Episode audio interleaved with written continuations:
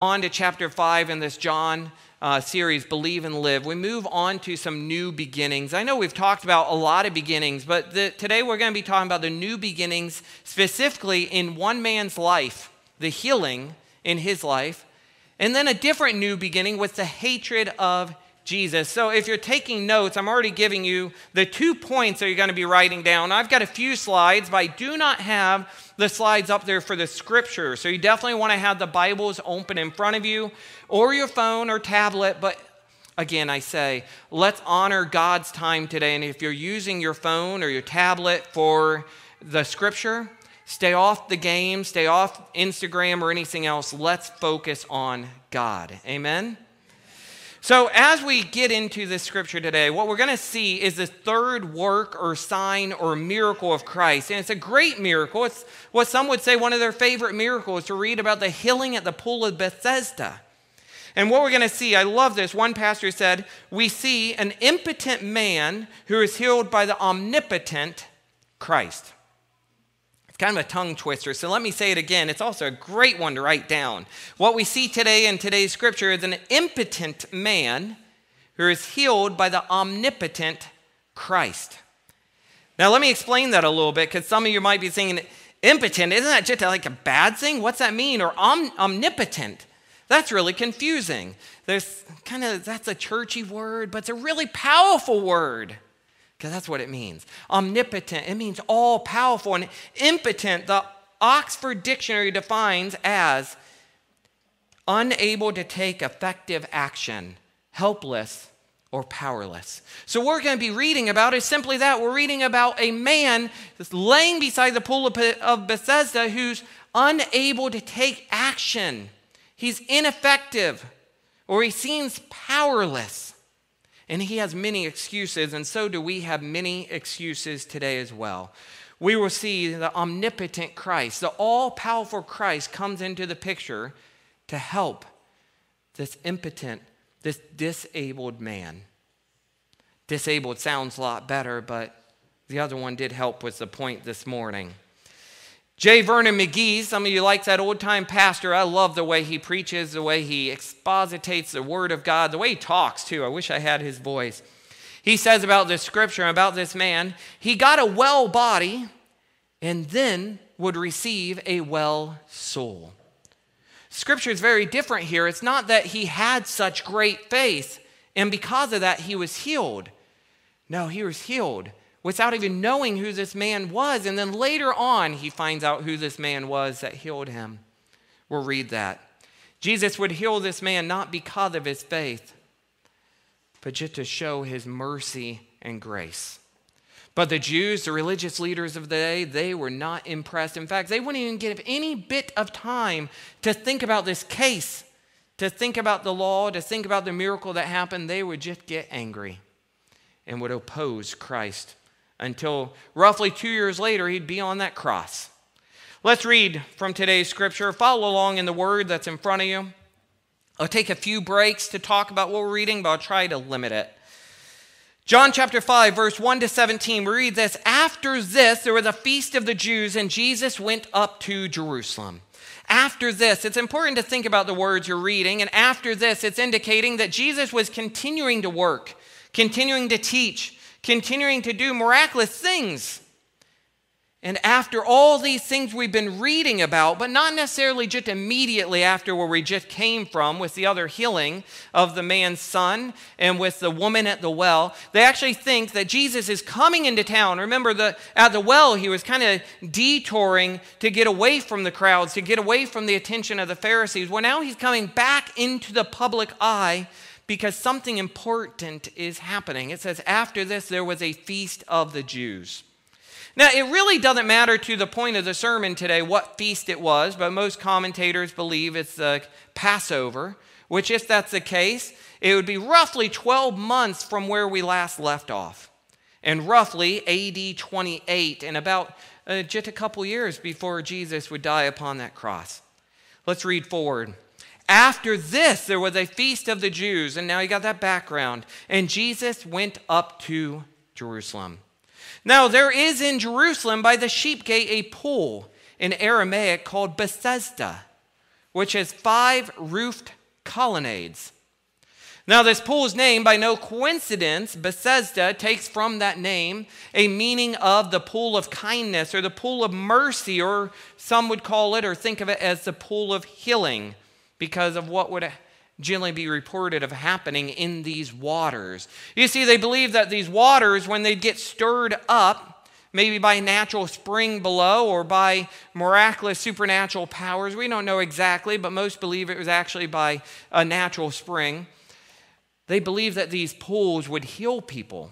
So hundreds of people at any given moment would normally be next to the, this pool, waiting for that water to start be stirred up, so that they might try and hurry up and get in it to be the first one to get in, and possibly, quite possibly, healed. It's, it's thought that during a time like a great feast, like a Passover, there might have been thousands of individuals which might have been crammed into this section to try and be healed. You know, it's interesting. You should Google sometime the Pool of Bethesda because archaeologists have discovered its location. And it's interesting to see just how little that space would be. And to think of hundreds or possibly a thousand people crammed into that space. But we can also think of our own lives. How do we cram into little spaces to try and find healing or hope? And sometimes in all the wrong places. What you're going to see here is there's this man laying beside the pool, and he thought he needed that water, and he could never get to that water. All he needed was Jesus. And that's all we need as well. Before we move on, I do want to make one quick other note. If you look down at your Bibles, after verse 3, you may notice there's no verse 4. Now, if you're using the KJV version, some of the older translations, they do still have that in it, but most translations have removed that verse. And the reason being is they've found thousands now of, of the original manuscripts of the Bible, and that simply is not there. So they've removed it from the more modern translations. That's the reason being. Let's read more. Verse 3, let's start back at verse 2 because I took a quick little break there. Now, there is in Jerusalem by the sheep gate a pool in Aramaic called Bethesda, which has five roofed colonnades like perches with roofs to protect those who were sitting around the pool. And in these lay a multitude of invalids or, or disabled individuals, or some scriptures use the word impotent, blind, lame, and paralyzed. Verse 5 Now, one man was there who had been an invalid, disabled, impotent for 38 years. 38 years. And when Jesus saw him lying there, and the Greek word gives behind that gives reference to a supernatural knowledge, Jesus just saw him lying there and he knew that he had already been there a long, long time. And he said to him, Do you want to be healed? The sick man answered him, Sir, I have no one to put me into the pool when the water is stirred up, and while I'm going, another steps down before me. Jesus simply said to him, Jesus said to him, Get up, take up your bed, and walk. And at once the man was healed, and he took up his bed and walked. I love the immediacy there. There's no like he starts to feel a little bit better and then the next day a little bit better and then the next day. No. After 38 years of being helpless, he immediately takes up his bed and walks. Now, Scripture here tells us in front of us now that day was the Sabbath. And this is where that, the whole problem begins here. The next beginning of persecution, opposition, of hatred. So the Jews said to the man who had been healed, It is the Sabbath, and it is not lawful for you to take up your bed. But he answered them, The man who healed me, that man said to me, Take up your bed and walk. Now, I didn't write this in my notes to to talk about later, but can you imagine if somebody just healed you after 38 years and this man tells you, get up and walk now, carry your bed away, take it away? Can you imagine just continuing to lay there? No, he wanted to walk, he was joyful. But that was a problem in the Pharisees' eyes. They believed that was a breaking a stretched law they had stretched out of the Sabbath to work on the Sabbath instead of resting. And it says, Now the man who had been healed did not know who it was, I'm sorry, verse 12, they asked him, Who is the man who said to you, Take up your bed and walk? In verse 13, now the man who had been healed did not know who it was, for Jesus had withdrawn, as there was a crowd in the place. But, verse 14, afterward, Jesus found him in the temple and said to him, See, you are well. Sin no more, that nothing worse may happen to you. And the man went away and told the Jews that it was Jesus who had healed him. And this was why the Jews were persecuting Jesus, because he was doing these things on the Sabbath. But Jesus answered them, My Father is working until now, and I am working. We start today with point number one the healing of Jesus to an impotent man. We have two beginnings that we're speaking of today. Actually, I added a third one, but we're going to work through these fast. One, the beginning of the healing of this man.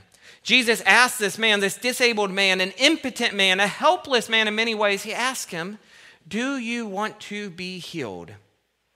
Some translations use the word well. Do you want to be well? And this man, he didn't just say yes, he had excuses.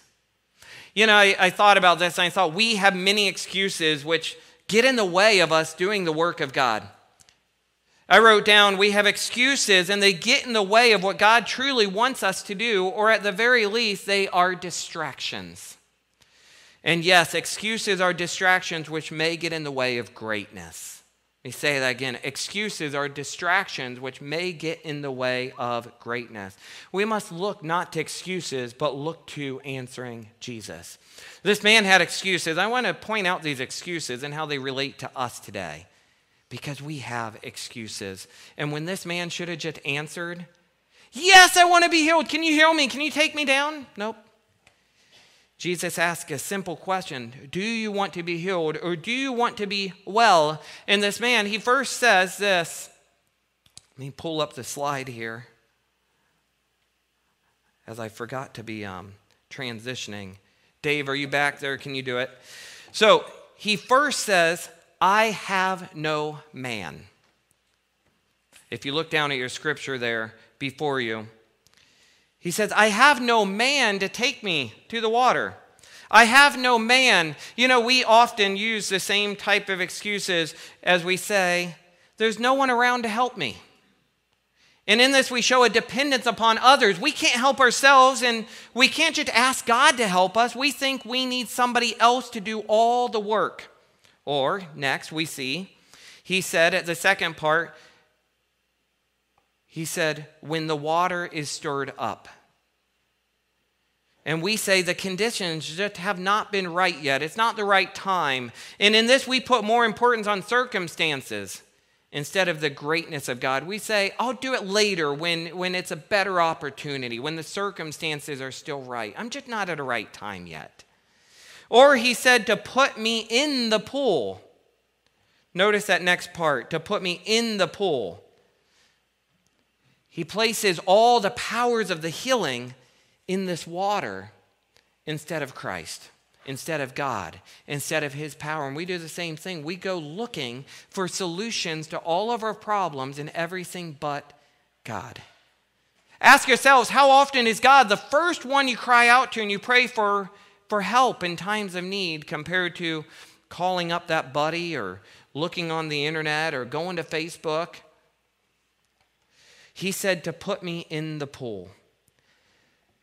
This is the wrong place in my life. Whether physically or metaphorically, we limit God to only be able to work in certain locations. Then finally, he said, While I am coming, and I think this is the worst one, while I'm coming, another steps down before me. Does that sound familiar? We say, someone is always getting in the way of me getting right with God or me getting my life straight. I'm trying to get my life straight and then something happened. Somebody get in the way. Some, something got in the way. Something blew it all up. All my plans go down the drain. We blame others for past and current failures instead of taking responsibility and focusing on the present and the future possibilities for new beginnings we simply answer Jesus' call upon our life. Jesus says, Do you want to be well? And Jesus still asks this today.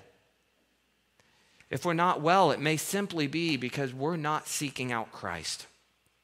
Now, I'm not speaking from a physical standpoint here. Please understand me. Sometimes our physical issues are also because we're not following Christ. We're not following God's righteous ways. If you're dealing with headaches every morning because you got a hangover because of getting drunk last night, yeah, you should have been following God's ways and not getting drunk last night. There are consequences to our actions and there are consequences to sin. But what I'm specifically speaking of is not following God's ways and causing ourselves issues of not being where we should be spiritually. God wants to give all the great blessings of a new beginning, a newness of life, a life eternal. But we must live according to His ways, not the world's ways. We must throw away all the excuses and instead just look to Jesus. And that's what this man needed to do. This man gave excuses, but Jesus, he looked to his heart and he freely gave the healing that he needed. And this healing was a full healing. Let's talk about one other thing. Many claim that God must not be a loving God. For how could a loving God condemn such multitudes of people? But the problem here also isn't God, it's people with their excuses, with their distractions, with their lack of focus. God is there wanting them to turn to Him, wanting them to confess He is Lord and follow Him. We must get rid of the excuses and see the new beginning that Christ wants to give us in our life. Now, let me get back to my notes here. Let's move forward. One might say that all people are in a state of waiting, waiting, just waiting by the pool for something to happen. And every once in a while, that person, they see Christ and they, they ask Christ to help them. And maybe that's you today. Maybe you've been at a state of waiting and you're realizing today, I need Jesus. If so, I ask you, don't wait any longer because Christ doesn't want you to wait. Or maybe you're the second type of person, and second type of person is simply maybe others are waiting on you. Maybe you know Jesus, you know Christ, you know God, you know His Word, you know the hope, you know the wisdom, you know the righteous ways. There's people all around us. We have a pool of Bethesda everywhere we go with people waiting to hear the miraculous news that Christ gives life, hope, and peace with the Father. Next, we see a different type of beginning, though. Number two, we see the beginning of persecution and hatred of Jesus. We can't just see one without the other because this is the entrance of a whole new realm of ministry of Christ as Christ is in the public eye now. And although he's in the public eye, the officials, the religious institution, the Pharisees, the Sadducees, they will now be publicly, actively opposing him and going after him. And you know, it's just crazy to see why. This man was healed 38 years of an in, immense disability. He's healed. You know, this man for 38 years, he might have been laying by that pool, and those Pharisees probably walked by him every single day and saw him and ignored him. And now he's walking with his bed. And instead of saying, Whoa, what happened? How are you walking? Instead, they probably wanted to kill him, to stone him, which could have been the, the the rightful action for breaking the law of the Sabbath. Now, I, I, must say, this law of the Sabbath isn't one that, that was even right. It was right in their eyes, but they had stretched the law to mean things that it did not need to mean. Hatred grew inside of these men. It was the beginning of the persecution of Christ, publicly, actively opposing him. Even though Jesus in James 4:12 we read he is the lawgiver, he knew the real meaning of the law and he fulfilled it in all aspects. The purpose of the Sabbath wasn't meant to restrain God. As Mark 2:27 tells us, the Sabbath was made for man, not man for the Sabbath. Jesus, he looked to the Sabbath as a blessing for men to have this opportunity to rest from work and focus on worshiping the Lord. It wasn't meant to be a restraint to prevent him from actively showing kindness, compassion on his people.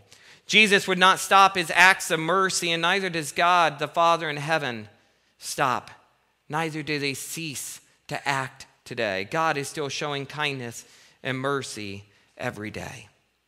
So, knowing all this, how then shall we act? What are we to do? Number three, the final thing to bring it to our life is your new beginning. We have the new beginning in this man that's been healed, the new beginning in these religious leaders who are opposing and hating Jesus, and then we have the new beginning in us, which must lead to righteous living. We're not saved by a righteous living. We're not saved by our works. We're saved by Jesus. But our salvation should still lead to righteous living. It should lead to a new way of living because we know the wisdom. We have the understanding of His Word to know there's a better and right way. Jesus said, See, you are well. See, use your eyes, use your mind, acknowledge, notice, you have been made well. Sin no more that nothing worse may happen to you. I have four quick final applications to take home to think about. One, be healed, be well, accept Christ's call upon your life. Maybe you're fighting him on this. You're struggling with this because you haven't really fully given him your everything. You're holding on to certain things. Be healed, be well. Number two, sin no more. See that you are well. You have been made new, different. You have new opportunities. Stop making excuse, excuses. Stop being distracted or losing focus on God and His Word. Live according to the righteous ways, for the Word is a lamp unto our, our feet. Just as the man needed not the water, we need not stuff. We need Christ. Jesus says to sin no more, but then he also states that nothing worse may happen to you. You see, the Jews believed that if you're suffering with these disabilities, you're you, you couldn't walk, you couldn't talk, you had these illnesses, they believe it was due to sin in our life. And sometimes it is, sometimes it's not. But either way, we can definitely see there are definitely consequences to our actions. Go and sin no more, that nothing worse may happen to you. You know, I, I skipped over one part of my notes. I just have to go back quickly. Jesus sought this man out after the healing. That to me is amazing. Jesus didn't just heal that man, walk away, never to be seen again. You see, Jesus wanted to make sure that that man knew who had done the healing, and then also that there needed to be a new way of living. Jesus also wants to make sure that we know that we're healed through Christ alone. Nothing else on this earth can heal us. And then once we're healed, once we're made well, stop running back to the same things that make us ill. Live in his ways. Back to number three. One preacher had said this, I liked it. If Jesus were here passing you by today, what would you hope him to do for you? So, number three and four, I said this. Number three, we need to ask Jesus for help. If Jesus were to walk by you today, what would you hope him to do? You'd probably hope he'd listen to you. Jesus is listening to us. Normally, it's our own pride that's preventing us from just stepping up and asking him for help. One, be healed, be well. Two, sin no more. Three, ask Jesus for help. And finally, four, think as to how you might help others. Stop and see the hundreds around you, the thousands around you everywhere we go. We have a pool of Bethesda. We have people looking to the passerbys, looking for help. Point them to Jesus. Point them to Jesus. Let's pray and we'll close in one final song. Thank you. Lord, we thank you for this day and we thank you for every day we have with the great blessing of being able to come before you, before your throne, the God who forever reigns. And you listen to us. More than that, you save us and you create a place for us in your presence forevermore. Thank you for the hope we have in Christ. And may we go and sin no more. And may we help others and speak with you also. And it's in your